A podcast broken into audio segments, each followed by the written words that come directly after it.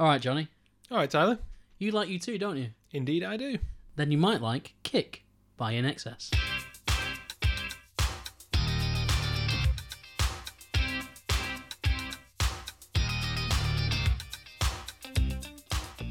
So, as the strains of Need You Tonight die away, it's my pleasure to welcome you to the third episode of TUML, or Then You Might Like, the new hit series by REVU2, in which we look at albums that are not U2. It's an interesting concept. What have we got this week, Tyler? Uh, this week, uh, we're going all the way back to 1987. Uh, October the 12th, 1987. And it's INXS's sixth album. Now, the two bands we've done already, Coldplay and Travis, uh, we did the debut album from Coldplay, Parachutes, and then was it, was it three or four? Uh, third one. Third one it's, the Travis. thir- it's the third one. So this is this is going quite far into a career.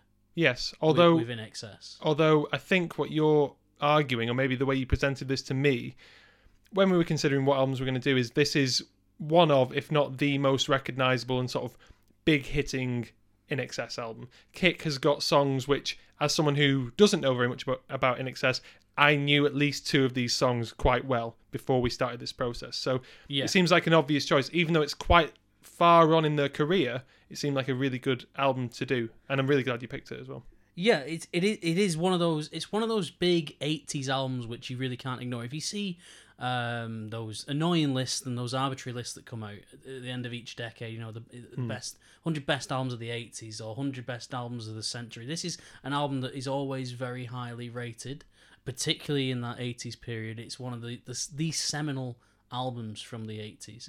And there are a lot of big hits on there. There are a lot of singles on there as well. Yep.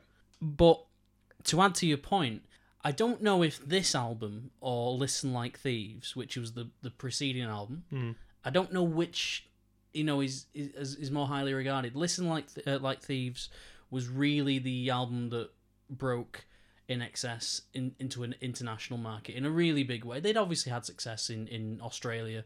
That's where that's where they came from, and that's where they built the the the, the fans and the, the, the fan base and um they they were really they were really big in in Australia sorry for a very long time and it took it took some time for them to really get known in Europe and then breaking it big in America so this album really comes at a time where they've they've made it they've had one big album worldwide and then this is the follow up Yeah. No.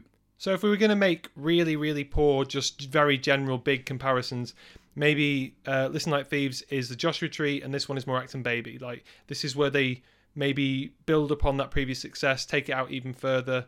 It's a poor analogy, but you know, there's those two big albums, and you could argue the toss either way over which one is the bigger album. I don't know if this is the Rattle and Hum really? yeah in terms It's not in- bloated and full of stupid live versions. No, but just in terms of, um, you know, really riding the, that wave of success after the Joshua Tree, Yeah.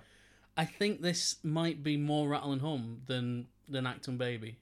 It, it's it's hard to compare bands like that. Yeah. Well, in any case, let's not let's not labour this too much. Should we talk about some U2 connections? That's what we usually do at the start here.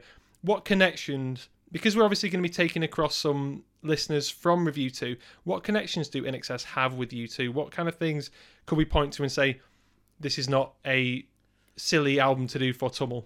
Okay, well, you go back, uh, go on YouTube and watch some live shows of INXS from the early 80s. You will see Michael Hutchence dressed very similar to a certain hero of ours. Yeah, a more attractive version of Bono. it, yeah. it, it, it, it is a more attractive. I think I think Bono when he was eighteen was was quite an attractive man. Yeah. but, but Michael Hutchence, he is the hey, epitome of rock I- and roll, I'm isn't he? straight, but Michael Hutchence does weird things to me, which I can't really explain, and maybe I shouldn't divulge on it on a podcast that's being broadcast all around the world. Well, world. sexuality's a spectrum. Um, but uh, yeah, he they did dress very similar, and the the way they play music, there's a certain energy that if if you go back and watch Red Rocks, for example, from U2, and then you, you I think there's a, a one from Berlin about 1984 with INXS, and the dance moves that that Bono and and Hutch use very, Yeah. very, very similar.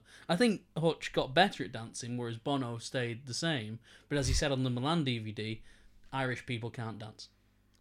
Well, possibly. Take that, Michael Flatley. That's from Bono, not me. Well, certainly Bono can't, and he got more into dad dancing, whereas Hutch just seemed effortlessly. Wow, that was a hard word to say. Effortlessly. Did it Try and put again? some effort in try in saying that word. He is a consummate performer. Okay, right? He's a, he's a very good dancer, and um, I'd say when we talk about rock and roll figures like Jim Morrison, I think Hutch has got that absolute archetype of a rock star down. Um, Yeah. in terms of Bono, we also have the connection to Stuck in a Moment, which obviously was written in in a way as an argument that Bono wishes that he had with Hutch. It's a it's an argument between old friends that he wishes he could have conducted and felt guilty about never really properly confronting Hutch for having. Now I don't know how much um, how close they were, but there's obviously that big connection on the um, Boston DVD. There is the moment before Gone where Bono says Hutch, and I never used to know what that meant because I I wasn't really aware of INXS at all. So that explains passion. that. A lot of passion in that. Yeah, and I mean that's obviously a fantastic version. Yeah. And I think the rock star lifestyle that the song "Gone" is all about could apply in in some measure to um, INXS. And the thing is, I don't know very much about Michael Hutchence, and that's actually quite good for me because I know there's a lot of kind of controversy around his death and all of the um, stories that went along with uh, romantic affairs and drug and drugs and alcohol and all that other kind of thing. So what I've got is a an album that does have connections to U2, but I'm able to take on its own merits and see as the kind of fun, um, I don't know, raucous album that it than it really is. Yeah, and that's what I really wanted when we discuss INXS. Obviously, when you talk about Michael Hutchence, there's this huge tragedy at the end of his life, and I- don't, I don't want this this podcast, and and I'd like that INXS to be remembered. You know, for the fantastic career that they had. For, Hmm. and they, s- they're six such- piece as well. yeah, for such not a just long one guy. time. Um, you know, a band that formed in high school. They, they went from success to success to success. They toured around the world. They they headlined and sold out Wembley a number of times, Hmm. and it's just I don't think people think of INXS the same way these days. It's kind of they kind of lost or you know locked away in the treasure trove of the eighties. I've got to say, I know very little about them apart from the two songs on this album that I already knew. Really little about them. they, they, I mean, the music still gets played. Um, I think 80 stations couldn't really survive if they didn't play the music of, of INXS. But I was going to ask you for for you because you really don't know that much about excess. I don't know that much about excess, but I like excess and have done for a Yeah, while. I mean, we can put our usual disclaimer just to just we to, know nothing. Yeah, we know nothing about about these. I mean, you know, comparative to our sort of scant knowledge of U2, we know very little about these bands. It's just simply a way for me and Tyler to talk about our reactions and our feelings. So if you're an excess fan and this is your first taste of, of review two in any sort of way, you know, this is what it is. This is us just talking is about our two, reactions this is two songs. people still discovering, you know, the uh, still discovering INXS and Yeah, but uh, I, all I the think hidden gems. Yeah. But, but for you, yeah, go on. uh, in the scape of music, um, 2019, who are INXS, and you know what do they mean? You know, what's your impression of it, basically? Hmm. Um, they're fun. I mean, that the one thing I would say about this album is it feels like people trying to have fun and trying to write hits. You know, um, I feel like there's a huge energy to this album, and it's very, very well balanced. Um, I can't really think of many analogies because I think and rock music at least today is is very very dull and dry in a lot of places. There are certain um, certain areas where it's still great, but you wouldn't get an album made like this with a sort of carefree abandon. Yeah. And and I'm not saying these songs aren't crafted; they're really well crafted. But there's an energy to them, there's a looseness to them, and there's a variety to them, which I think is really sorely lacking. I think, you know, bands like the Chili Peppers, um, you know, for the past few years have been trying to make stuff that maybe sounds a bit like this and pretty much failing.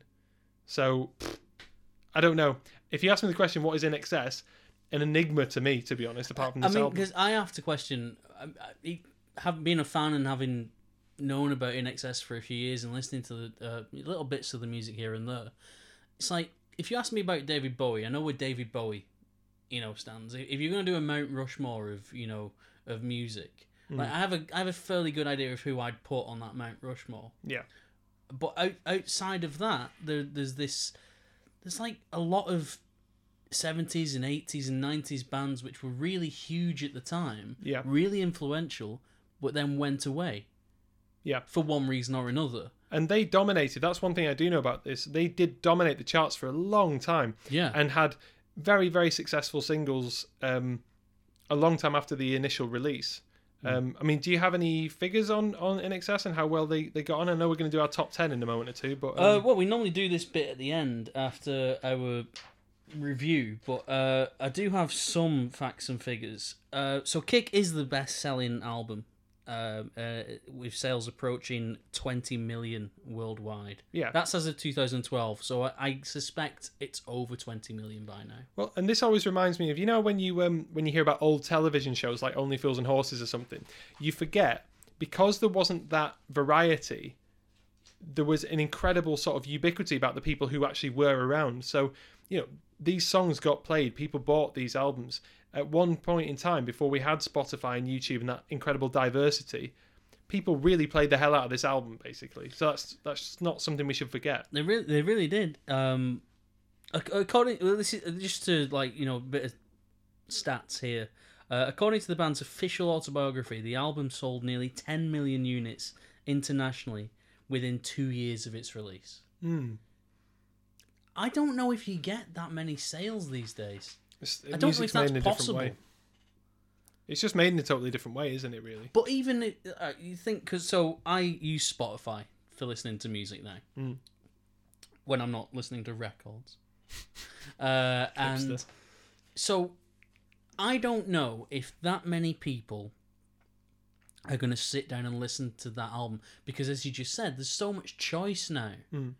that albums don't they don't have the impact that they used to. No, and this is the thing: sitting down and listening to a whole album for me, as I did last night. I'd listened to this before, but I thought I'd listen to it all in one sitting last night. Um, even I don't do that, and I used to do that all the time because you consume music in a different way, and it's not—it's certainly not all bad, but you do miss something from that. I well, I you know, luckily I have a job that allows me to listen to music, Hmm. and quite honestly, if I didn't have that job, I don't know when I'd find the time or when I'd make time Hmm.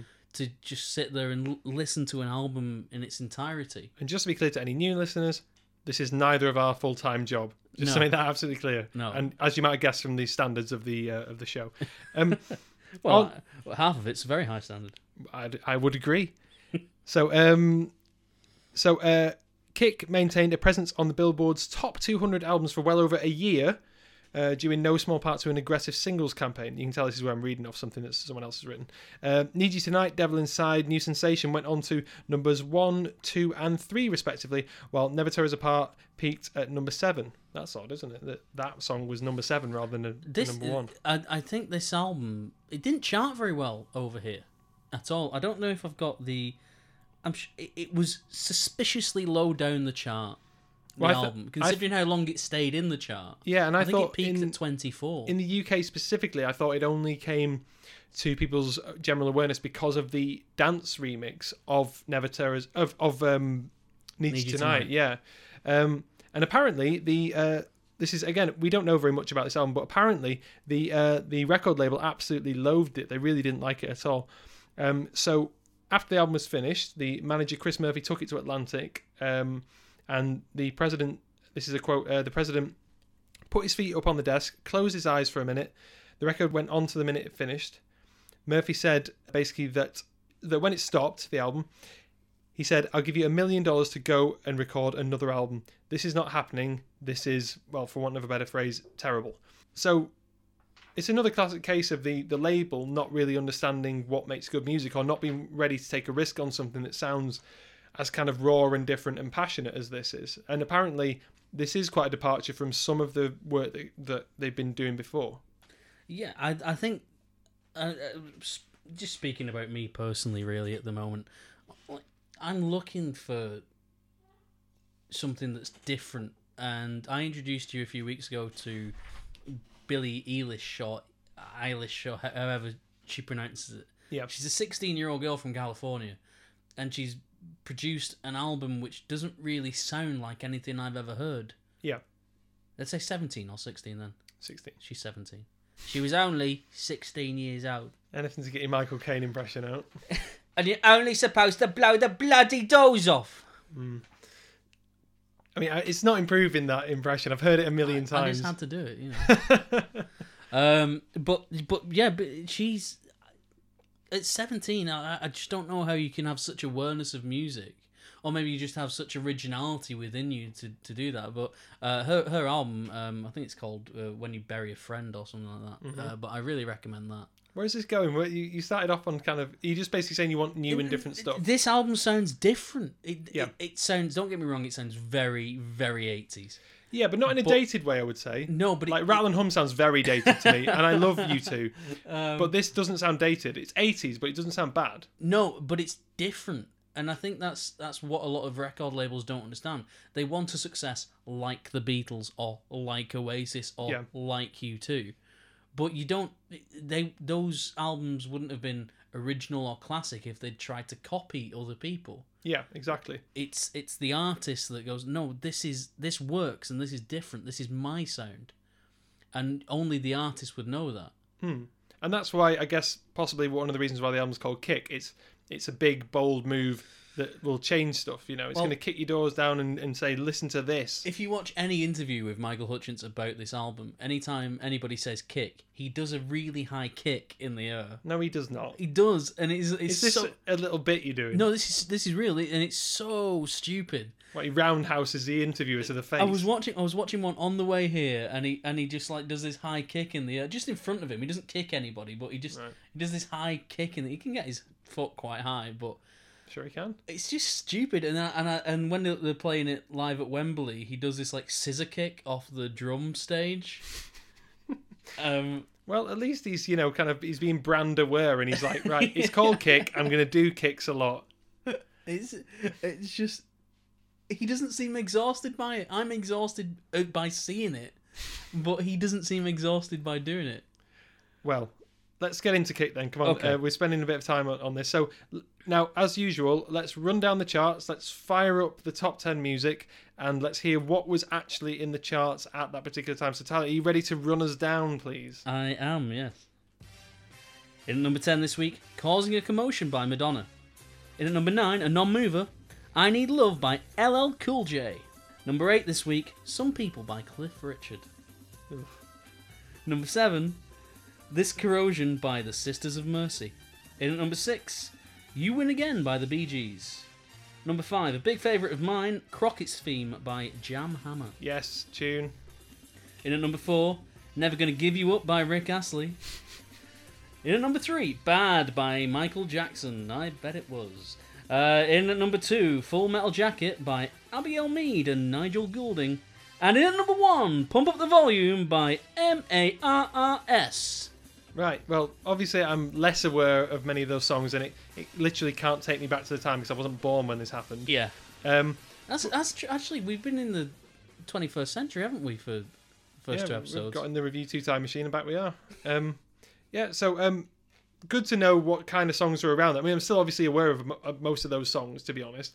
Um, yeah, this was the uh, this was the musical landscape in which the album was coming out. Um, so yeah, should we get over to Kick? Should we see what it's like? Uh, there's just one more thing that I want to do, and it, Uh, this Columbo. this kind of uh, my wife uh, she uh, she didn't pack my uh, my uh, my pencils. Um, Detective pencils. so um, uh, this feeds into the what's it got in common with with U2 malarkey. Um, so the band is the second in a trilogy of albums produced by Chris Thomas, who was the original producer for How to Dismantle an Atomic Bomb. Yes, and he still. I think was it just Yahweh that had his Yeah. production that was mainly to do with him. Yeah. Yeah. Now he has worked with everyone. He's he's a veteran. He's worked with uh, the Beatles, Elton John, the Sex Pistols, Roxy Music, uh, uh, Pulp uh, with Common People, which you know, which is a huge hit in the nineties. So th- this is a guy who's had decades of success before he gets to work with INXS. and he's got a very like distinctive kind of you know rock pedigree. Like I think that's why U2 got him into rock up the vibe, for want of a better phrase. you Well, know? he was pretty much George Martin's understudy, Hmm. which is why you know he was uh, mixing on the on the Beatles albums. Yeah. So he he was really trained by one of the best. Yeah. Um. So so that was that's just another little link there to U2 for the review two fans that have been around for all for, well, last few years. Hmm. And the only other one, I guess, would be um, the song that I was not even aware of. I, I got to say, to my complete shame, which is the song "Slide Away," which um, Bono recorded vocals. I Um, can't bel I just I just assumed that was something you you'd know about. Never heard about it. And if any other of U2 uh, listeners are not aware of this, uh, Bono recorded the last, uh, well, vocals on the last song on Michael Hutchence' posthumous album um, on a song called Slide Away. And that is a dark and poignant song. And Bono's voice was in a very good place at that time. So um, I'll be listening to that song again and again. Well, seeing as you didn't know about that tune, I think we all know who the biggest U2 fan is. Uh, are we going to judge it on that criteria? Yep. Just that song. Yeah, all right, fine. I'll, I'll, I'll give my crown to you. Okay, here we go then with uh, Guns in the Sky. Bow, bow, Yeah, it's, it's almost difficult to actually hear this without going. bow, bow. bow. Guns in Yeah. the Sky. Bow, bow. And also, um, my first criticism is I don't like the uh, uh, at the start. I think it's really silly. In fact, can I just can I do mine and then I'll, and then I'll ask you? if you want, go on. Yeah. Okay. Right. So this is this is um, one of the only songs on the album not written by Hutch and uh, Andrew Farriss. Isn't it? I thought all of them were written by. no, this is just written by Hutch. ah, okay. okay. Um, so I think this is a weird one. I think this is a strange track to start an album with. It's very, very 80s. Um, I don't see the logic on putting this song on the album. I think it would be better as a B side. Ooh, bloody hell! You've started off very uh, Uh, yeah, very, you know, like antagonistic. I know. Um, INXS fans. will be but- shouting at their podcasting but for you, apps. this is your first impression of INXS, Yeah, exactly. right? Yeah. And every time I've been listening to this, I've I've just found myself like thinking, I wish I could be a fly on the wall and watch Johnny listen to this and like How do you think my face looks when I hear this? I I Originally, I think you're probably in a in shock and maybe like what has Tyler signed me up for? I've got to get through an album of this stuff. well, if it was all like just grunting and percussion, then that would be a problem. yeah. Okay. Um, Sounded just like him, didn't it? Possibly, yeah. Um, the thing is, right? I, I actually I do like this song. I think it makes sense that it was just Hutch that wrote it because it, it's simple. Now, simple is not a bad thing because the, the the guitar riff is basically one note all the way through. As I don't mean it's literally one note; it's like two or three at least. Um, but it's very much just down, down, down, down. And the thing is, once you've listened to that quite a few times, you actually it becomes very catchy. And I like this song now. I would say I do like it. I, I don't think it should be a B side. And I think it's not a weird opener to an album, it's a weird opener to this album because the rest of this album doesn't really sound like this. And now I've got an explanation why. It was Hutch writing it, apparently. Oh, yeah, it's written on my thing. Yeah, yeah, just Hutch. Um, so, yeah, it's an interesting opener. It's as weird an opener as as as Zoo Station, and it's got that very 80s, you know, like kind of hard hitting percussion, which also sounds a bit like that. Although I know, yeah, obviously, I think it could it could get away with being early nineties, or maybe the early nineties sounded like it did because of albums like this, Well, songs like this. I think there's a lot of Achtung Baby um, that owes a debt to this album or this sort of sound overall. One thing I kept coming back to, like uh, if you watch some live INXS shows from the eighties, uh, I can't help but think Bono would have been in a few of those audiences and wanted what they had Yeah, because the the shows seemed a bit more fun, a bit Yes, more sensual. and U2 shows can get intense. yeah, and they were And that's intense. in- before they bring Desmond Tutu out. So yeah, um, I mean, I think they probably did take a lot from this, and this has got a certain swagger about it, which is great. Um, also, a, uh, a criticism of of the Strategic Defense Initiative um, proposed by uh, Ronald Reagan. Now, the thing is, I wanted to learn about this, but I clicked on the wiki, and even the wiki is like enormous. So let's just agree that as it was done by Ronald Reagan, and as it was done in the mid 80s, and as it basically had laser cannons in space, it was probably a stupid idea. And was probably like a lot of people might not be agree with me on that, but it sounds like a sound- stupid it sounds idea. like a Bond uh, film, Yeah, doesn't it? Laser cannons in the sky. Yeah, I mean, this is like the kind of the '80s version of Trump's like space force kind of thing, you know. so, it's such a rubbish name. so it so, so it sounds like um, a stupid idea. It sounds expensive, sounds needless, and sounds very kind of like militaristic, which is exactly what you'd expect from Ronald Reagan and you know Republicans in that particular era. Sorry if I've alienated any Republicans. Not really that bothered. Um, so yeah, Guns in the Sky. I don't really have anything much more to say about this song apart from initially, yeah, it was a bit weird, um, but I like it now, um, and I I wouldn't take it off the album or make it a B side. I tired of it pretty quickly, if I'm honest. I get rid of the grunts off the front. Uh, well, um, I think the next song is a much better uh, Yeah. opener. So you put this, you begin the album on New Sensation. Yeah, That makes sense to me. it really brings because it's it's a new sensation. It's you know the the glue is in the name. It's a new album, uh, that's about to take over the world, and I think that would have, in hindsight, I reckon they would have put this uh, uh, uh, new sensation first. Maybe. Um, I think Guns in the Sky is a kind of clearing of the throat, but this, yeah, probably would suit the album to begin on more. Um, and this is, I mean, just to be a bit of a guitar nerd about this, this is a classic Stratocaster riff. It could only be played, in my opinion, on a Stratocaster. It's a bit Nile Rodgersy, almost a bit pridey. That main riff that goes all the way through it, maybe a little bit dancey as well. Um, but this song is a fun opener, I would say. Um, I mean, do you hear a little bit of a pridey sort of sound in it? No, I'm. I'll be honest. This was uh, Guns in the Sky was verging on skip territory for me. I'm talking about New Sensation now. Oh, already. All right.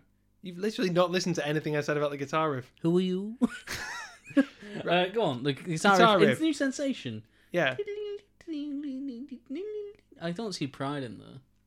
Really? Yeah, no. What you did sounded just like Pride, but backwards then. It's not about the riff anyway. It's more to do with the um, the guitar tone on the that, that really Stratocaster sort of sound. No, because um, pride is more. Uh, what's the word? Minimalistic. Ding, ding, ding. Yeah, not that bit. Just the like, look, Pride, ding a ding a ding ding ding ding. Yeah, whereas this one is diddle ding ding ding ding ding. Like that's quite a similar sort of sound. I don't see it. Can you imagine someone listening to this and they have no idea about either th- song? If they've Either thong. that is not the discussion we're having. If if you put Do you know those, in Australia they call Yeah, yeah, they- sandals thongs? yeah, Weird. W- w- isn't it strange? Uh, People have different names. How for things. different our cultures are. Yeah, and yet we're brought together by a love of in, In excess. excess. Yeah, um, yeah. So good song, but it's very carefree. I don't see this as a anything but a fun song, really. But it's all it's all about the performance of it and the confidence in all the instruments. You know, the little breakdowns where you've got the kind of bouncing off of the bass and the drums and the bum bum bum bum bum bum bum. pow. You know, it's it's it's a big song that's fun and confident. So I like No- it. No, it's it, is a big song. It was uh, uh, it was the third single. It was released on the thirty first of March, nineteen eighty eight. So the album's been album's been out about coming to six months, something like that. It's three minutes and thirty nine seconds long. Um, Why are you telling me so much just info about it? Tell me about what you feel about it. Uh, well, it, it got to number three on Billboard, twenty five in the UK. Yeah. Uh, which is um, again a bit disappointing. Do you think maybe the UK can't deal with this level of sort of optimism and just fun? Like, I don't know because it's it's stuck in the chart. I mean, the album's stuck in the charts for that long. It's just all those people weren't buying it in the same week, yeah, which is why it never got too high. Uh, but I, I really this really got me into the album, and I was this is where the album starts for me. It is a good song, and it, it's one of the songs that risks being overplayed. it's very samey. I'll say as well. I mean, after you get to the sort of the third verse or whatever it is, and that riff has been played a lot of times, I will say I'm I am sort of bored of this song now a little bit, Um, and I'm not bored of other yeah, songs. on this there, there are other more interesting songs, but what I really like about it is it's really simple. It's got that beautiful guitar part in it, which isn't like Pride. It's a bit like Pride. Um, I I, I struggle with this because it, I, I think I just think it should be track one. If this was track one, I think I, this, the album would get such a better kick start. Um, but also when the saxophone comes in, I just feel like there's this complete this the song is completed. Right, good. I thought you were going to say this completely cheesy quality to it. Now, No, I, I love saxophone. I had to fight against this because I am someone who like I don't generally like brass on on my records at all. But once I learned to embrace this a bit more, I think the sax is very good. Like initially, there's another song that I think before I got into it, I thought was ruined by a saxophone solo. I'll tell you which one that is later. Um, you probably can guess, I um, but I like it now. Well the the sax is played by Kirk Pengilly, Peng, uh, Pengilly, Yep. and his daughter is currently starring in Neighbours as Chloe Brennan. She's absolutely gorgeous. Um, Irrelevant, irrelevant to this album review. no, she is. She's absolutely gorgeous. She's a fun character. I'm not saying she's not. I'm just saying who cares about it, neighbours? just, just, I, I look. I enjoy Neighbours, and just doing my research for this. Do you this stupid pod, neighbours podcast you've always been threatening to do for years then. um, I, I would love to do a Neighbours podcast. Right, Um, guys, on Twitter, if you are in the slightest interested in Tyler doing a neighbours podcast, give him an indication on Twitter. Give them Look, you two INXS are Australian. This podcast should be a exercise in celebrating everything that's great about Australia. Yeah, Kylie Minogue. Who started in what? Uh, Neighbours. uh, that's true. Yeah, damn it. But she, yeah, but she became good after that. She. Do you know that Scott and Charlene's wedding was one of the most watched TV events ever? Was that Jason Donovan being Scott? It was, yeah. Right, I, I guess I know more about it than I suspected. However, you know, good neighbours, a good podcast does not necessarily make. So let's. let's I just when I was researching this, I was like, "Oh God, I know, I know his daughter. I'm a fan of him and his daughter, and I didn't know the connection." Uh, fair enough. I suppose that's a little nugget for some people who might not have known about that. But I don't care about it. So let's get on to something else. Okay, so we'll go to track number three, "Devil Inside." In at five minutes and fourteen seconds. This was the second single released on the 13th of February 1988. It got to number two on Billboard and number 47 in the UK. What were people doing in, Yeah. in, in 1988? They should have been going out buying this song because it's got an absolute humdinger of a riff. I love it. I love the riff. I love the production on this song as well. This is a song you can go back to. Just wait a sec. As a guitar nerd, shush. As a guitar nerd, you can keep coming back to this song Meh. and um, really, really, genuinely enjoy all the little subtleties of the production. It could only have been recorded on a Stratocaster like this. It's so good. Yeah, and, and, and what I love about it is how close Hutch's voice is right to the microphone. Well, that Devil inside, devil inside, every single one of us, the devil inside. right. So So it, just speaks to you, doesn't it? literally. Um, he, he that is something that I notice, and I think um, I'm not saying every album nowadays should try and go for that, but it's a technique that's very underused. That idea of very, very close to the microphone, Yeah. husky, deep singing, and it can work as not even a major melody, as, as a counter melody, like in you know um, one of my kind. Oh God, it works well there. I- yeah. But here it works beautifully. I, I really didn't think it was possible to be seduced by an album, but just how just Hutch's voice it just it gets inside you. It's weird. It's wonderful. Uh, it, it was literally like he was just singing to me. Yeah, and I think that's that's the idea of that being seduced by the by the album and by the song. Um, this was the first track that when I first started to listen to the album, after we decided this would be the third episode, this was the one that really caught my attention. I was like, oh, I, I'm into this. I'm very into it. Mainly the production, but then obviously the melody takes over after a while, and you start to be able to hum it. Um, the song is quite restrained for a while. You know, um, it's got quite low key, and then it and then it builds up, which is good. Um, and I think that kind of for an album that's by a band called INXS, it's good that they hold back a little bit. But then there is that, you know, building up to something. They they start at seventeen, Well, you've go got to that get to driving hundred. bass line all the way through by Yeah. Garry Gary Beers. Garry Gary Beers. Garry Gary Beers. That's the basis. is that a nickname? No, Garry Gary Beers. The most Australian name ever. Garry Gary Beers. Um, well, good. And I think this is something that say like I I don't want to like you know kind of dump on a whole genre, but something that death metal doesn't understand, which starts at two hundred percent and goes nowhere. This is quite restrained for a song called Devil Inside, but then um, it builds up a lot. And guess what U2 song this reminds me the most of? I'll narrow it down from Achtung Baby. I have no idea what you're gonna say. Well, for me, because this has got a strong strat riff and it's quite dark and it's all about kind of like hell and devils and a devil inside and that other nature, that other side of you. The Fly really like it, it is reminiscent of the, of this song. Fair enough. I didn't. I didn't see any You see- real likeness. Maybe in themes. Yeah, in themes, but um, but also I think it's got that kind of like dark sound to it. And I'm obviously not saying um, that INXS got into a time machine and went and copied off the Fly. I'm just saying these two songs That, stand that out to me. That would be a bit impossible. No, it would be yeah, because they don't have the REVU2 time machine that we have. Um, if it was possible, I would go back and write all those Beatles records. But it, if you're doing like a Back to the Future style sort of like version of history, then that might change history so much that you were never born, Um, yeah, that would be a technical. like fading from your Facebook profile. Um, Not on Facebook. Don't go. oh, fair enough. Um, anyway, so Devil Inside, great song. Um, perfect way to actually get me interested in the album rather than just paying Yeah. attention to it. It. I think this has a quintessentially 80s sound. Not the last time I'll say that on this podcast. Um, I mean, that's the whole album.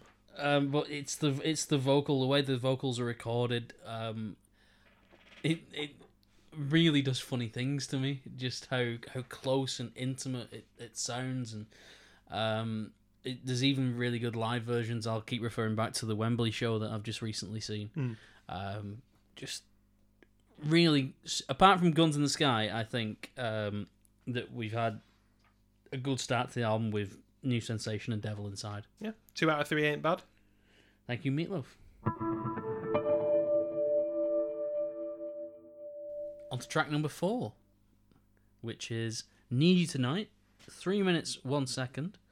Uh, this was the first single. It was released on the 23rd of September 1987. Number one on Billboard, number two UK. So they're really making a name for themselves in the in the US instead of well, not, well, that's, I suppose number two is respectable, It's good, but um, higher than any single I've ever released. quite substantially, yeah. Um, but yeah, it was it was this song that the UK seemed to take to, and this is the song that I've been aware of probably the most from INXS. I think this is probably the most famous song. yeah, uh, and well, argu- arguably. well, what what I mean is, I think if you were to go up to someone and go bang bang bang, ding a ding ding ding ding, ding that's one they'd be like, yeah, I get that riff, I understand that. Wasn't riff. it re- re-released by some hippity hoppity guy about 2010, I think, something think like that? It's been an eminently remixable song, and yeah, it had some successful cover versions. None are as successful as this, I would say, which is usually the case, to be honest. Um, very hypnotic, very, very sensual, and again, we come back to that idea of the closeness in the ears when you have the stereo of them singing, you know, Yeah. "One of My Kind," which is obviously very, very. Um, It's a sexy party song. yes, I'd agree with that. It's time for a sexy party. You're getting your Stewie impression out. Not even relevant anymore. what? What's Stewie? Why is Stewie not relevant? People don't listen to Family Guy anymore. That's that's been and done. What the juice? no one told me. Johnny, Yeah, go on, carry on. shall we continue reviewing the album? Brian, Brian. yeah, I'd, I'd much rather continue reviewing the album than doing whatever this is. Um, so in INXS's official autobiography, Story to Story, Andrew Farriss says that the famous riff to the song appeared suddenly in his head while waiting for a cab to go to the airport to fly to Hong Kong. And he asked the cab driver to wait a couple of minutes while he grabbed something from his motel room. In fact, he went up to record the riff and came down an hour later with the tape to a very annoyed driver. So, um, that's how the song apparently came about. And it didn't take long for him to present it to Hutch, and they put the song together very, very quickly. It's one of those magical, possibly slightly embellished or mythical stories in rock history where you have the riff being created, and then before you know it, bang, bang, bang, the song is done, and it seemed like it always existed. But I think, like with a song like this, uh, so that first time Hutch would have been listening to it, it's something you can move to. It's something you you can dance to. It a lot of the structure's already there. You you've just got to like write the lyrics that okay, what goes with, with this kind of movement? Hmm. It's it, so I think a lot of the work was already done for And Hutch. it's kind of a speaking song, isn't it? Rather than a I'm going to sing a melody kind of song. It's Yeah. it's just speaking over it and having a particular mood. And the other thing is, this is a song that appeared quite late on in the album process. They needed a hit like this.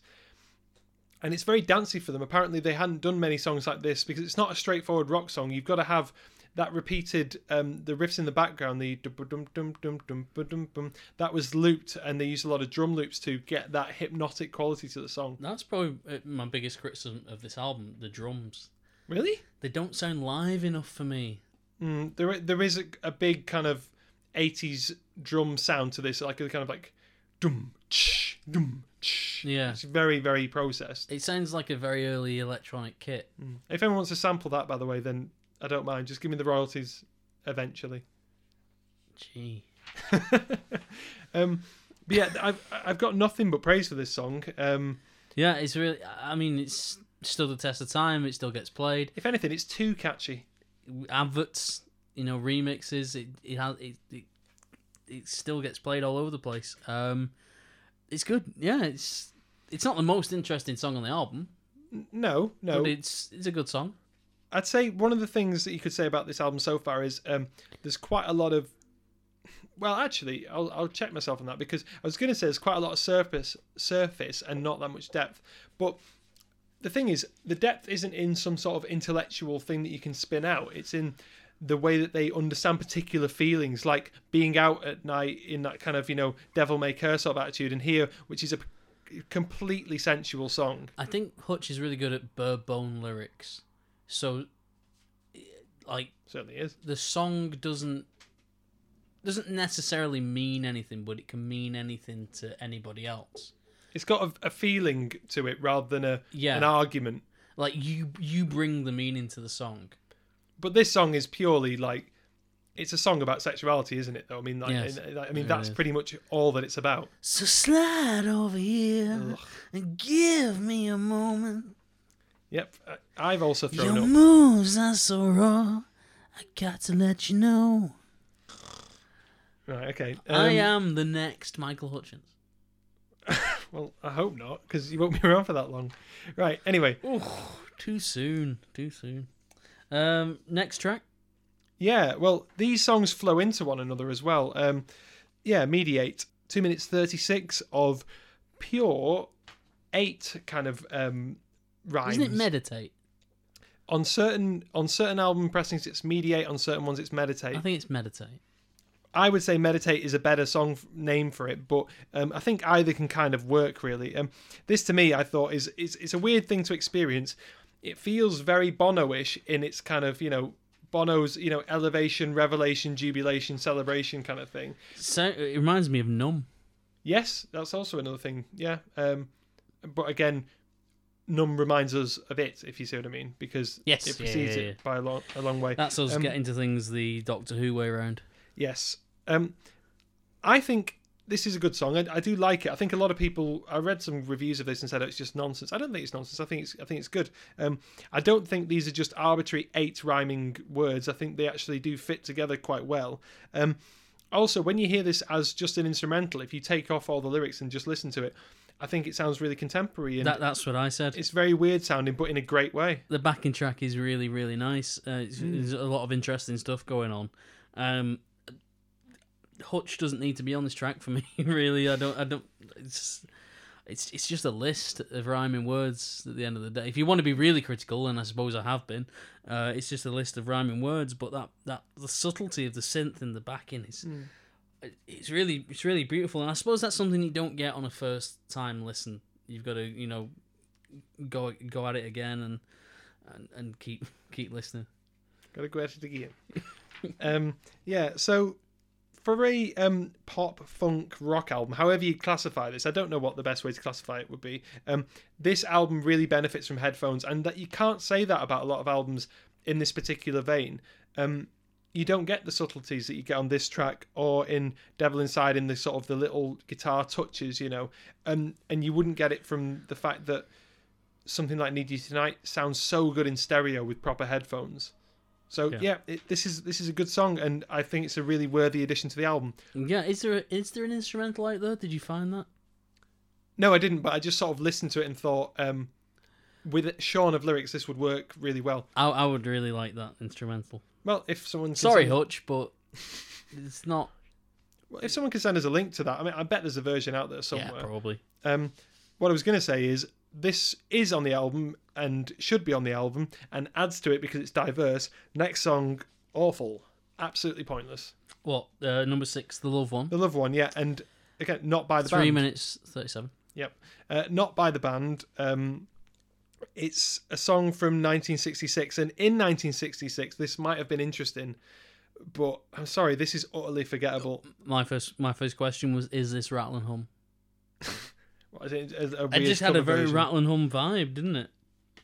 it's, well, it's it's unnecessary, and there's half a good album in Rattle and Hum. Um, so yeah, this should this instantly I would snip this off, um, and the loved one becomes quite ironic as a title, therefore, because this is my most loathed one of the album. I'm sorry, I'm sorry if I'm spoiling things, but this is just pointless. It's not even a good song. I I got into it towards the end. It it was a bit ropey at first, um, but yeah, who did you say wrote this?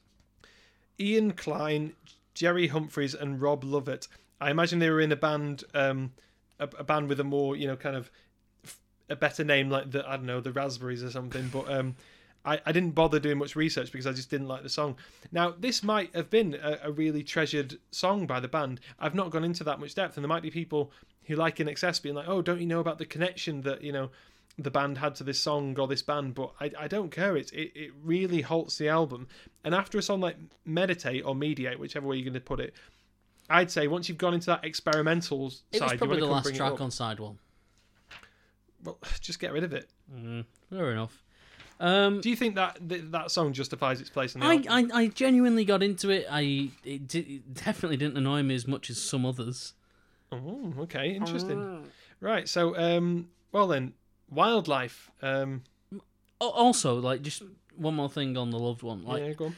I think you've had quite a high energy album so far, Yeah, exactly. and at some point you are going to fatigue. but that's what me- that's what meditate mediate is for. Hmm, That's more introspective. that's true.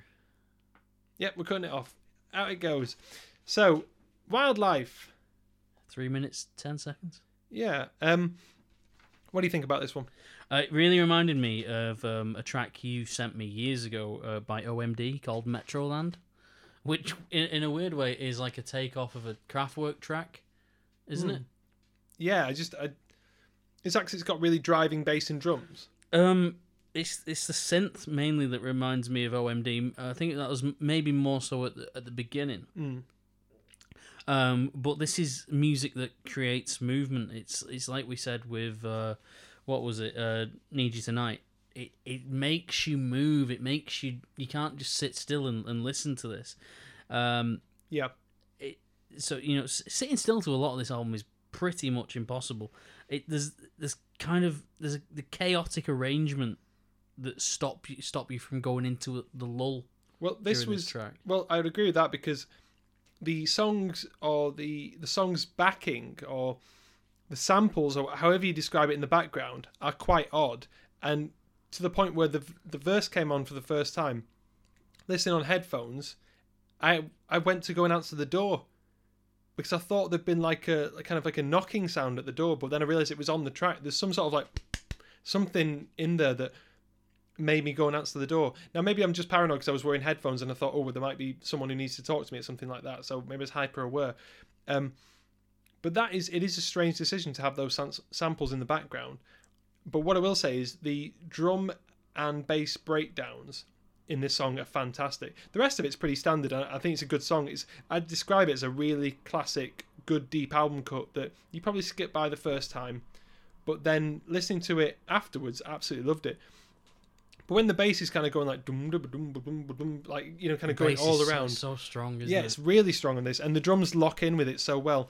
I So- agree about headphones. It just different experience. Yeah, entirely. And Yeah. I think this could be a song that you miss, but it really recommends. I would really recommend going back to it because it just keeps giving. Well, it, it, it is the kind of album where you know you'll overlook some tracks and you come back to it and man, it just really hits home how, how good some of this stuff is. But I mean, if it's sandwiched between Never Tear Us Apart and um, The loved one. not the loved one, but you know, between the big hitters, it's between the bigger tracks on the on the album. You you could Yeah, but it. it, it leads into them really well. Yeah, yeah, no, I I, I agree. Um, but again, I don't have that much to say about the actual depth or intricacy about this, but it just seems like it's a song about the wildness of rock. You know. Yeah, I, again, it's like it's but it's Burbone lyrics that you know you he just give you something to learn, you know, something quick. Lyrics that can lend themselves to many different situations or moods. Yeah, like and when he says, you, you bring the, the the meaning to it yourself. yeah, like when he when he's talking about you know when it's bad, it isn't bad enough, or it Mhm. ain't bad enough, however he phrases it. Um, I think that is something you could apply to different moods and say, oh, you know, typical life. You know, even when it's bad, it's not bad enough. I don't think he thing. gets bogged down with telling a story. He you know he, No. he puts he puts uh, lyrics in there which sound cool, sound sexy, sings them in a very sexy way, does a sexy dance. You know? oh, sexy. Yeah. Okay. All right. Okay. Let's get you up from that reverie. Um, yeah. So it's a, it's a good song in that in that respect, definitely. Um, and I I think we're in danger sometimes with with a band like INXS of really just focusing on Hutch. I mean, obviously, he and Farriss are the principal songwriters of this whole album. Yeah. And, but And that was new as well. Like that wasn't a thing. that was a decision for this album, wasn't it? yeah. Yeah. Um. And and they were basically given the reins to go off and, and write interesting new music, Which turned out and to be a good and they really hit the stride at this point. Yeah, although the record label were um, idiots at the start of it. Um, okay, so yeah, let's move on now to surely one of the most famous INXS songs, possibly the most famous. Never Tear Us Apart. Um, three minutes oh five, but wow, it Who passes. cares? It passes so quickly. Well, that was an actual time to bring it up. Um, arbitrary That does that's that's surprisingly short actually. Well, I would say it just flies by. There's like Yeah, no time at all. Um, this is one of the songs that um I decided to pick up the you know the guitar and just play through, yep. and it's just a really it lends itself to so many different styles and and genres. It it can be Mm. played in any way. I think that's why it's been covered so so much. I think most recently a few years ago by Paloma Faith. who, Yeah, yeah, I heard that. um, I, I I imagine a lot of people, younger people, would have assumed it was her own song, but it wasn't. No, no, of course not. Um, there's always that danger, I guess, when you when you do do that kind of that cover version. Um, I mean, I originally thought Mad World was by Gary Jules. I had no idea about Tears for Fears. Oh, we need to do Tears for Fears. That's a band we should do. Yeah. Right, good. That, that's on hold. Um, speaking Um, of different versions of this, though, Okay, go on. um, well, as I've not got that much info on this band, I may as well give you what bits I have called. Well, I, was just going to say that it's the fourth single released on the 8th of August 1988, and it got to 24 in the UK and 7 on Billboard. I'm, I'm amazed that I've stayed awake through all these all these facts. Um, so the song turned out to be a far cry from The its tongue? original. The song. The song turned out to be a far cry from its original uh, incarnation, the earliest versions of it. So um, originally it was more piano based. It was more of a kind of Rolling Stonesy '60s song, and they changed it and came up with the idea: let's put in the strings. Now, obviously, as Chris Thomas says, that changed everything. It was what the song deserved because in structure and lyrics it was already so strong already. So This song is so good that if uh, Brian Eno produced it, he'd be deleting it. Or, att- or attempting to. that's that's a, that's a, good joke for REVU2 fans or U2 fans in the know. Um, what Tyler's trying to say is it's a good song. Um, yeah, uh, it's fantastic, and those strings really do give it a certain sense of majesty, which takes it. I mean, it lifts this album beyond purely just being in the club and being, yeah, we have a wild life full of rock and roll. Let's have fun. Yeah, but th th this is it's great. I mean, we're eight tracks in, and we've not yet had a track where Hutch's voice, the power of that voice, has really been shown off. Yes, and And here it comes. yeah, and it it's so good, so so memorable. What would be because I have a moment that I keep coming back to where Hutch's voice is incredible. Um, could you guess where that would be in this particular song? Is it the "Never Tear Us Apart" silence? That bit's- boom boom boom. that bit's good? Although I've, I've only recently got used to that kind of like stop the song dead, build it Is back it- up again. We can live. That one. Uh, that's a good bit. A thousand years, but a heart I make one from your dear. I don't even know what It's impression like doing. he's in the room. Yeah. Um, no, it's a bit where he says, um, "We all have wings," um, and then he says, "You know the why bit," you know. like- Yeah. And that I mean that's worse. I wanted to do it, and I won't. But But, his- I wanted to. That's that's the highest quality his voice has sounded on this album, and it's it's a really really good version. Um, I like the video as well a lot. I was I was sort of smug about the fact that I was like, "Is that is that Prague?" And I was like, "It is Prague." I was very happy about that. Um, I don't know where I fall on the sax solo. Now, I guess it's a big song and it's got big emotion. So, I mean, if there's ever a place for a sax solo, it's here. I've heard it described as cathartic, that kind of that idea of a, of a huge release in the in the sax yeah, solo. So, I get that. so yeah, his his. It, it, I, I guess I, I am fine with the sax solo on this. Yeah, I mean, and um, my my last bit of notes on on this is that it was covered by Tom Jones and Natalie Imbruglia, who we seem to keep mentioning because she was also in Neighbours, Australian, and um, uh, that was in 1999. No, I've not heard that version, but I, can hear it in my head now, and I've not. I heard seem it. to be being haunted by Natalie Imbruglia at the- at the minute because I was watching Sc- Scrubs the other day, and Dr. Cox refers to Natalie Imbruglia as a one-hit wonder with her single "Torn," and I- I don't know how she's still around and making music. She's very talented. I mean, I don't know Is any she? other songs. Talented enough to be around these days. I mean, Ed Sheeran's around everywhere. But she's so- not really around. She's not like at the height of her fame. look if, I, if i'm gonna if i'm gonna just be obvious like she had a, a hit single she's very attractive and she's versatile so Can why we shouldn't play she a bit there? of that version?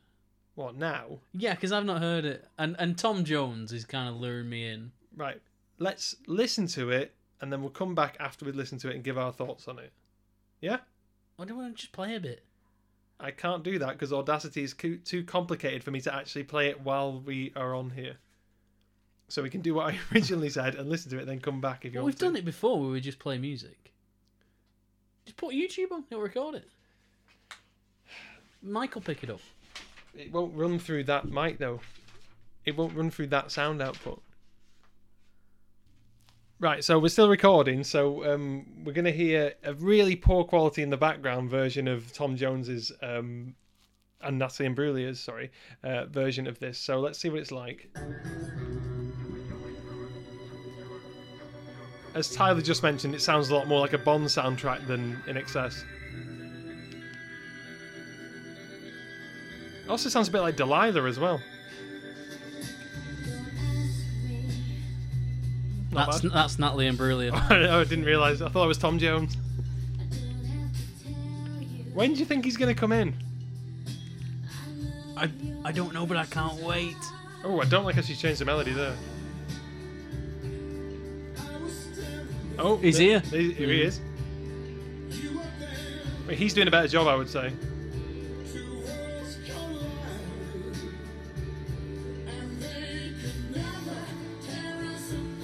Kind of bailed out of that Jones, didn't he?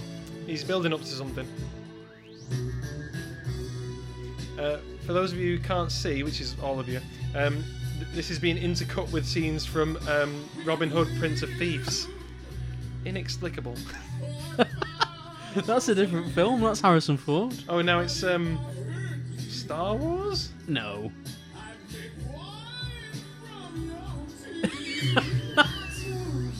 Can we, this is awful. Are we supposed to believe that Natalie Imbruglia and Tom Jones are in love in this song? Wait, let's see how she does it. Oh, she nailed that. To be fair. Right, I've had enough of this. Yeah, I've had enough Right. of that as well. She, Okay. she did nail the line that I was talking about. That Hutch um, is his best bit. Um, yeah. So, well, that was a treat, wasn't it? we refuse to play any good songs on on this podcast. Only Apart from what was it? Was it Barbara Dickson that we played last time? Barbara Dickson. Yeah. Is that was that who it was? Yeah. Well, there we go. Um, Atrocious. Right, let's please move on to Mystify. Uh, 3 minutes 17 of pure gold, I would say. And I wrote down in my notes for listening to this this album flies by um, because apart from the loved one, uh, the loathed one, uh, they're just real hits. And um, I could tell this song I was going to enjoy it as soon as I started listening to it. It's it's really good. Um, really, even even though I I wouldn't like that, I don't usually like that sort of band sort of like style of like ding ding ding ding kind of like you know piano, you know whiskey bar kind of feel. But it's great. It works for this. Yeah, it's um, it's really good. Uh, this was the fifth single released March 15th. Five singles, wow. I know. Uh, 1989, so 18 months after the album came out.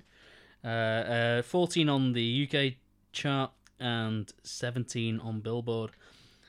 Uh, what I really like about this song is the relationship between the piano and the guitar and the Yeah. the switching in and out and uh, the the me- that melody is it will just stay in your head for a very very long time.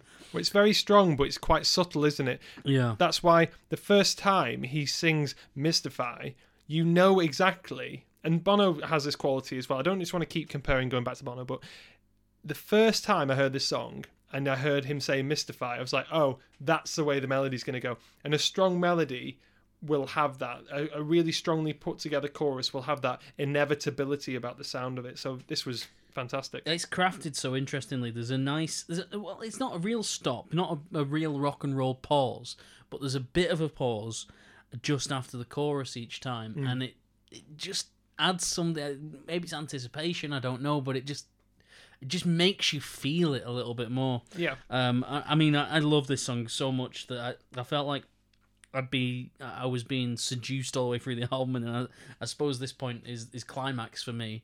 Uh, it was um, just just one of the best songs on the album, and something one of the tracks that I keep going back to like every Yeah. every day. like, I'll listen to this track. And I knew that when I looked at the best of on Spotify, and it says like this song had to be on there. oh yeah, And um, it's uh, we've not talked much about the lyrics because we've said this isn't a song that uh, an album that has the most sort of in-depth lyrics. I guess to be honest, uh, Never Tear Us Apart has, has got the most sort of plaintive and affecting and melancholy lyrics. And something we didn't mention is is that was a song that Hutch was actually um, you know it was a song that was played at his funeral. Um, so that's a song that has such big emotion built into it that you could apply it in so many different situations. Anything where there's a separation or a leaving. Um, but back to this, I think there's one line that I really liked where he's talking about um, all those stars that shine upon you will kiss you every night. Now, yeah, that that could sound a bit sugary, but in this song, it, it sounds brilliant, and it's about. I got that there was an idea in this song, and it's about the idea of beauty being able to mystify you, just to be able to make you not sure about something, not just in a lusty way, which is probably the rest of the no, it's the way he even sings uh, "Mystify." It sounds magical. It, yeah, it's like a spell being cast over you. exactly. Um, It's it's a good one, isn't it? Uh, I I just every time I would talk about this track, I just want to listen to it. I Yeah. just want to go back and listen to it, which is a great power for a song to have. Like to just Hmm. think about a song, it makes you want to listen to it. And I think one of the strongest things I can say about this is the guitarists are having a really great time in the verses. Now, normally, I hate absolutely. The Farriss brothers, Yeah, well, I mean, they, well, two of them. One's on drums. well, they're having a good time. The, the guitarists in this in this song. Normally, I'd say I would go more for Edge's philosophy of economy, and if you can get away with playing three notes in a verse, and they are the perfectly chosen notes, then do that. But here they're just having a great time, but it doesn't get in the way of what Hutch is doing. It adds to it really well. And then in the chorus, they step back. They don't play stupid like songs over that. It's all about Considering Hutch how many members there are in the band, they do play well together. Yeah, they take turns, which Yeah. is something that by your sixth album you should definitely have learned to do. Yeah, it's it, yeah. it's so it's so impressive. There there aren't that many bands around with six members, and the ones that that do normally, you know, people like to take the mic, don't they? Like to lay into to bands with with more than four members. I don't understand it really. If, If the- they overplay, then yeah. if well, if he, if each member's doing his shift, then then that's fine with me. Arcade Fire, one of my favorite bands, and there's 104 of those. Although I will say, occasionally, I don't think I would miss the um, someone rattling on top of a mi- motorcycle crash helmet sound out of a live performance.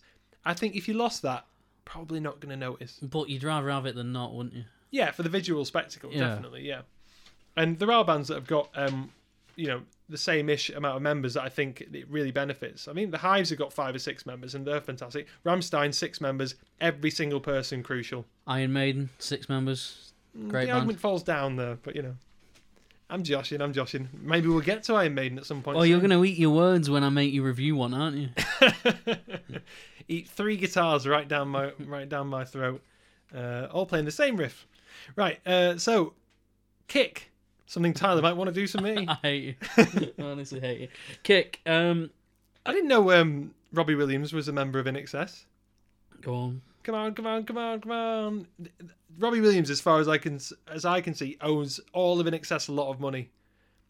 Listen to right. I mean, we've done this with Tom Jones. Let's listen to the start of this. Right. T- tell me this isn't just um, the start of um, you know what's that song? I'm a burning effigy. Um, let me entertain you. Right.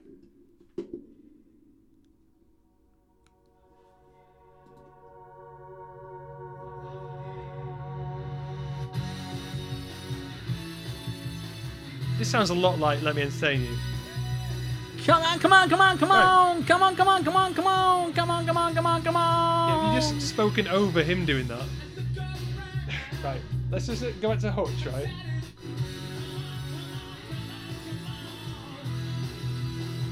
That's pure. I think Robbie's better.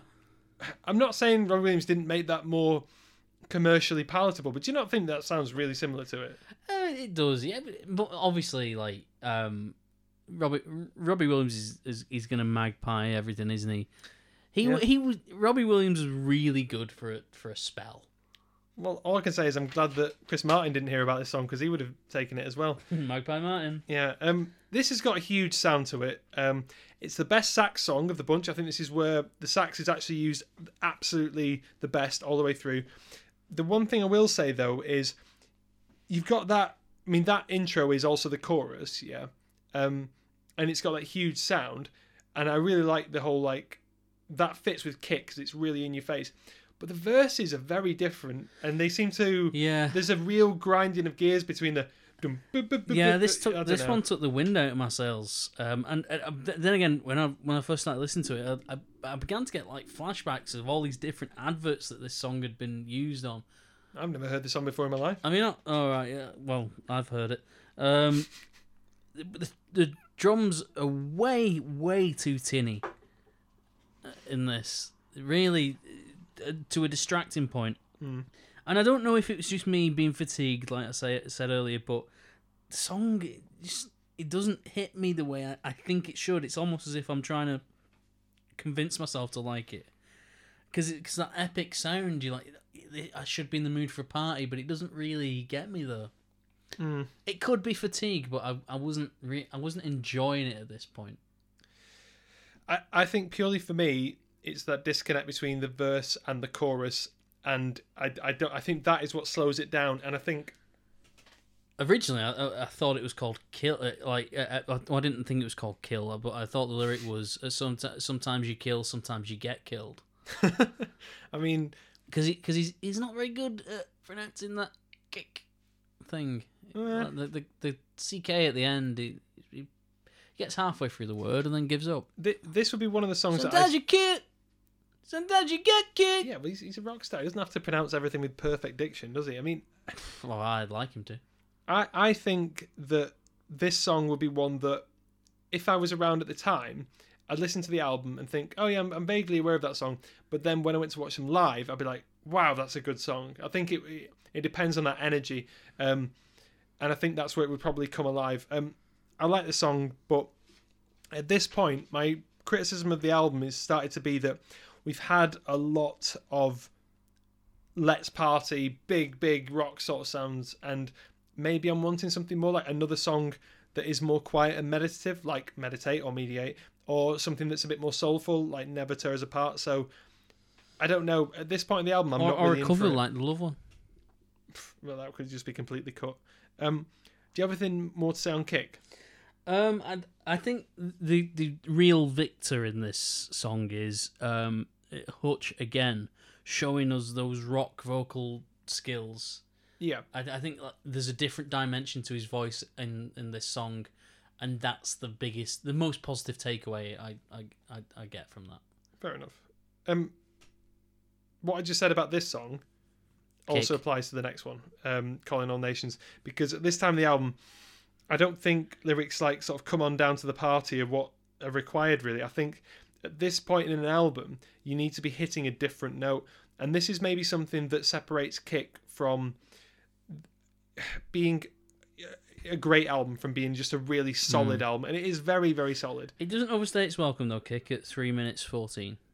No, it doesn't, and neither does this one at three minutes oh oh two. But a double whammy of big kind of um, big rocky sort of songs. I had more of a reaction to calling all nations. What was the reaction? Um, Hives. no, I I mean I, I was looking at the the lyrics quite intently, and I didn't know which ones to bring forward. These were the lyrics, and I, and I don't know if I'm trying to find the meaning or the, or the message behind the song, but the, the, the lyrics that I took were take the chains uh, from your mind, take the chains from your feet, do the sex dance, because it's necessary. I mean, yeah, I don't imagine anyone's got those lyrics tattooed on them for being absolutely meaningful. You know, The necessary sex dance. I, I like it. he's very persuasive, isn't he? And yeah, um, Uh, He could talk a lamppost into bed. Yeah, fair enough. Um, if that's what he's calling all nations about, then I don't know who's picking up the call. Um, yeah, I, I thought you'd like the little guitar parts in this stuff. All the way through this album, I have absolutely loved the guitar parts, and I think maybe that's something. Which song um did you find yourself picking up the guitar to play? Um, certainly, "Devil Inside." That's the one that I would want to learn the main riff of. I'm not. I'm not a very intricate guitarist. I, I do very simple No, stuff. I've heard you play.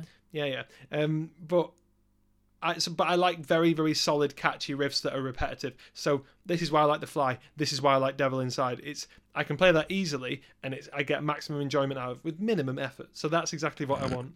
Um, but all the way through this, I've been enjoying the um, Very much a rhythm guitarist then. possibly so. Yeah.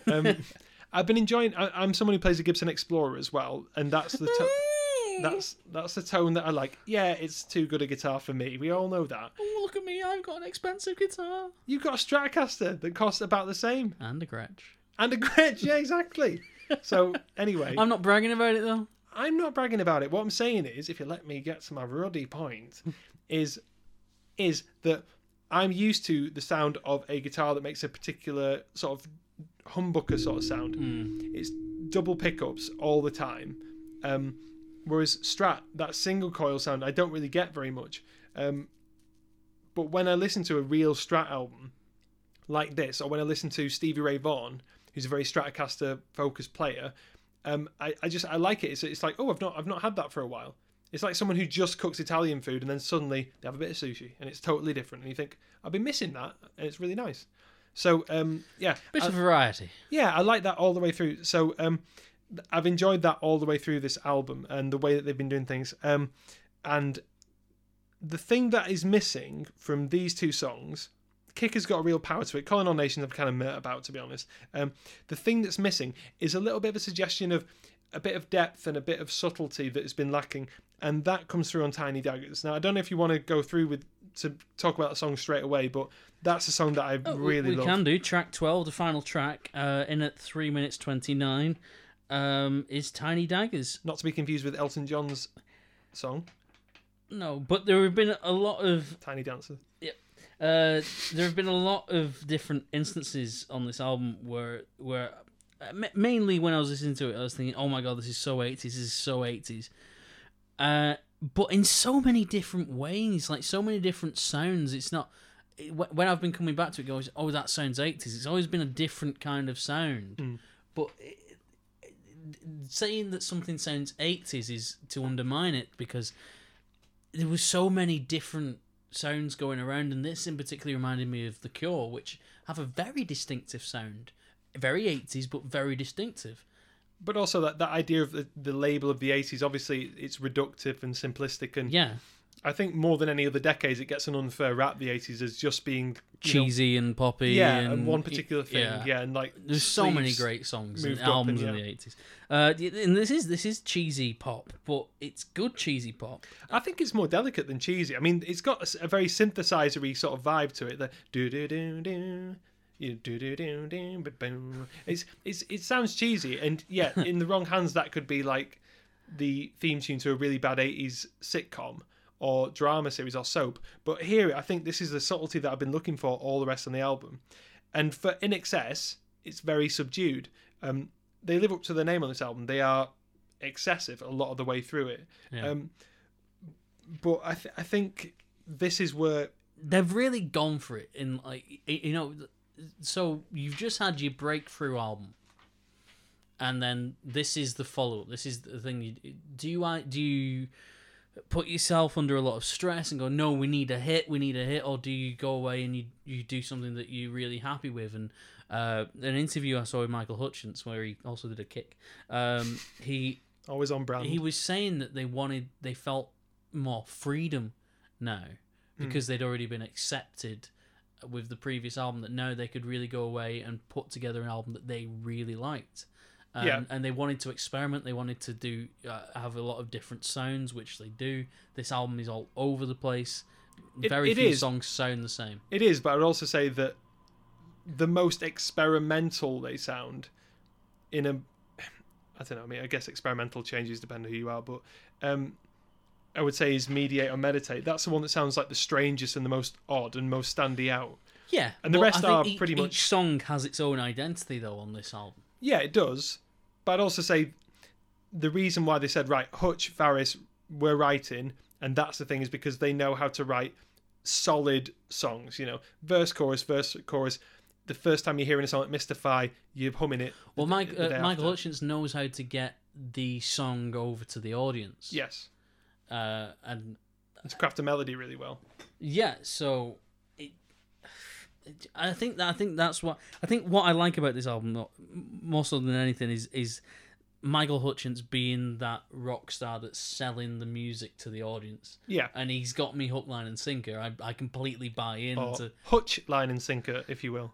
great I, I i think that he really he gets me right from the start and it, it's just something I, it's something it's an album i want to buy into it's an idea and an image that i want to buy into and i imagine that was how it was in in the 80s Oh, yeah. I bet there are a million people who instantly went out and bought a leather jacket based off this album. yeah or started doing kick flips, as you can see on the front of the uh, Kick 30 remastered copy. That's one thing I will say. The album cover is awful. Um, yeah it's not great Yeah. Um. it looks like the opening uh, image of a TV show or something, you Yeah, know, not- before it slides away and they're there in the studio audience. Not a very good one. Um. Who put those tiny daggers in your heart? That is the line that I'm going to take away from this whole album. As that's the bit of poetry that I really like about this, and we've not talked about the lyrics very much. And there'll probably be INXS fans who've listened to this thinking these guys don't get down into the depth. Maybe the depth is there, but I think we've it's not it's not as easy to do that with this album as it is with other albums. But I really like that idea of tiny daggers in your heart. That that idea of something that someone somewhere has poisoned you in some sort of way, and it's not like they've run you through and destroyed your whole life. They're just giving you this little meanness to you that could be taken away. And for such a happy, upbeat song that's quite delicate and nice, it's about someone who has got a, a fundamentally wrong way of looking at things. That something about them is is mean and cruel. It's in, it's interesting because I'm sure, um, like I have, you've broken bones or had big injuries in the past Oh yeah, that don't hurt, and then you, you'll get a paper cut or you'll you know you'll uh, lose a bit of nail, and it will hurt for an eternity. Hmm. And and so like that tiny dagger images, you know, these tiny little cuts in someone's heart. yeah. The things that actually will actually affect you properly, like Yeah. rather than the big the big kind of stuff.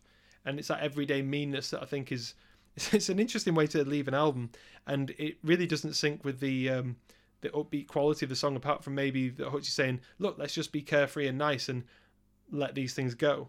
So I I love I love that as a song. And this is a song I'll be returning to. There's about four or five from a, a band that I don't really know very much about.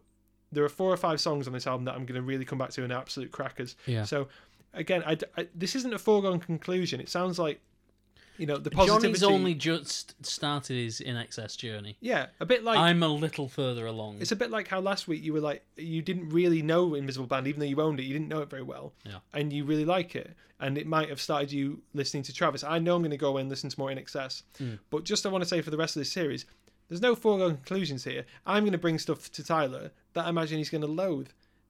And that'll be interesting for the podcast.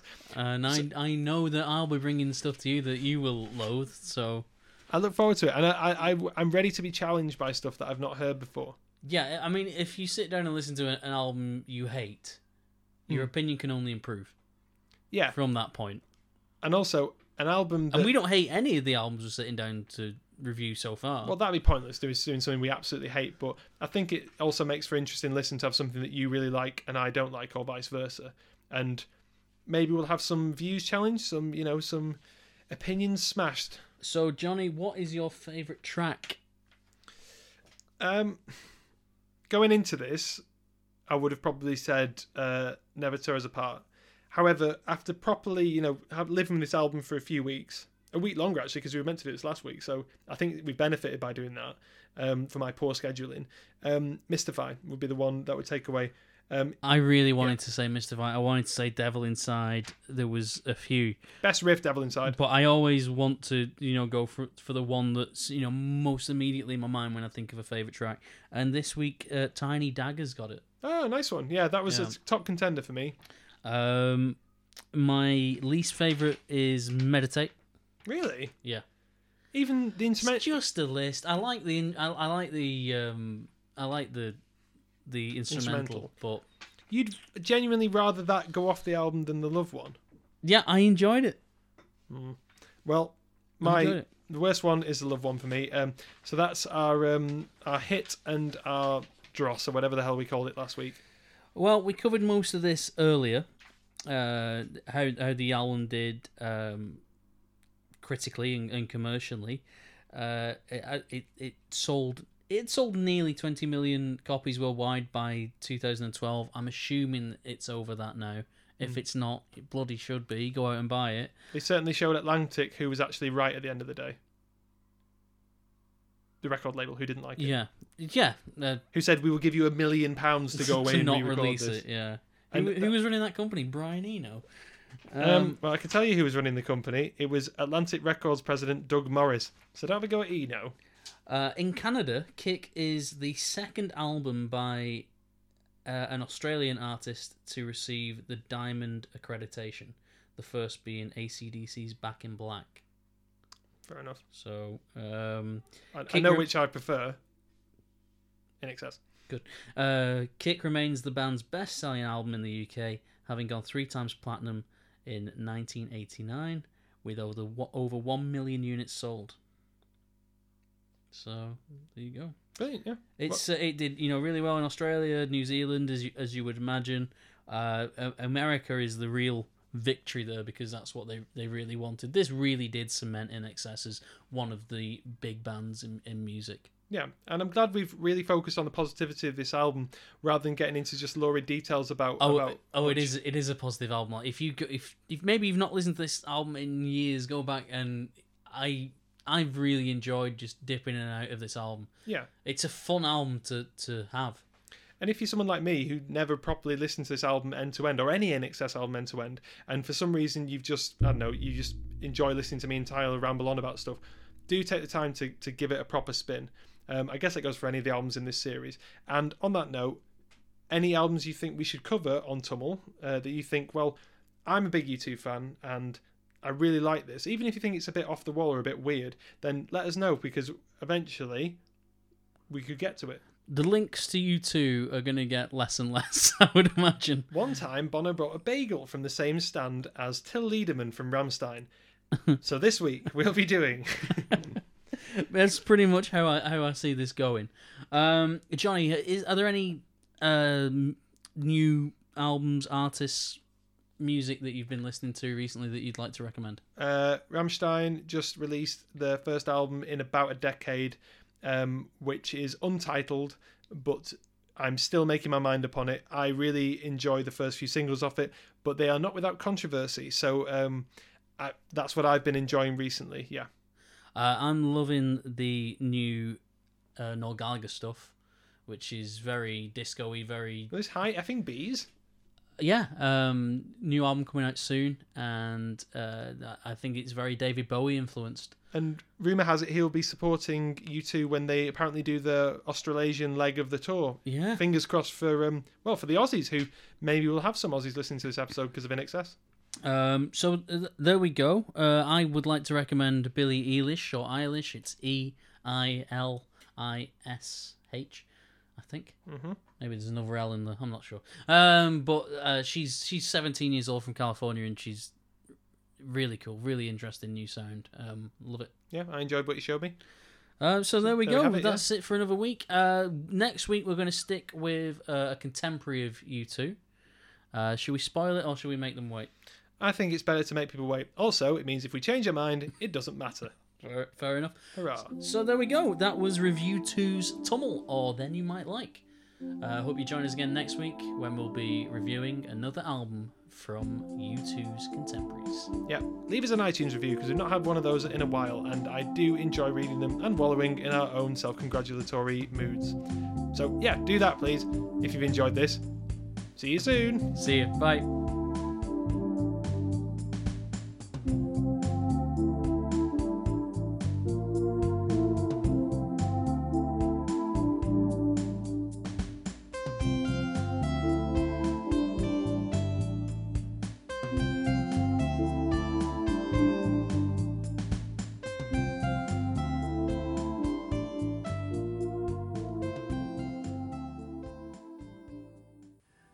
Thanks for listening to the show. If you'd like to get in touch, please contact us on facebook.com forward slash review2 to you or on soundcloud.com forward slash review2 or search for the Review2 podcast on iTunes. You can also email us at review2contact at gmail.com. Please like, comment, and subscribe. Thank you.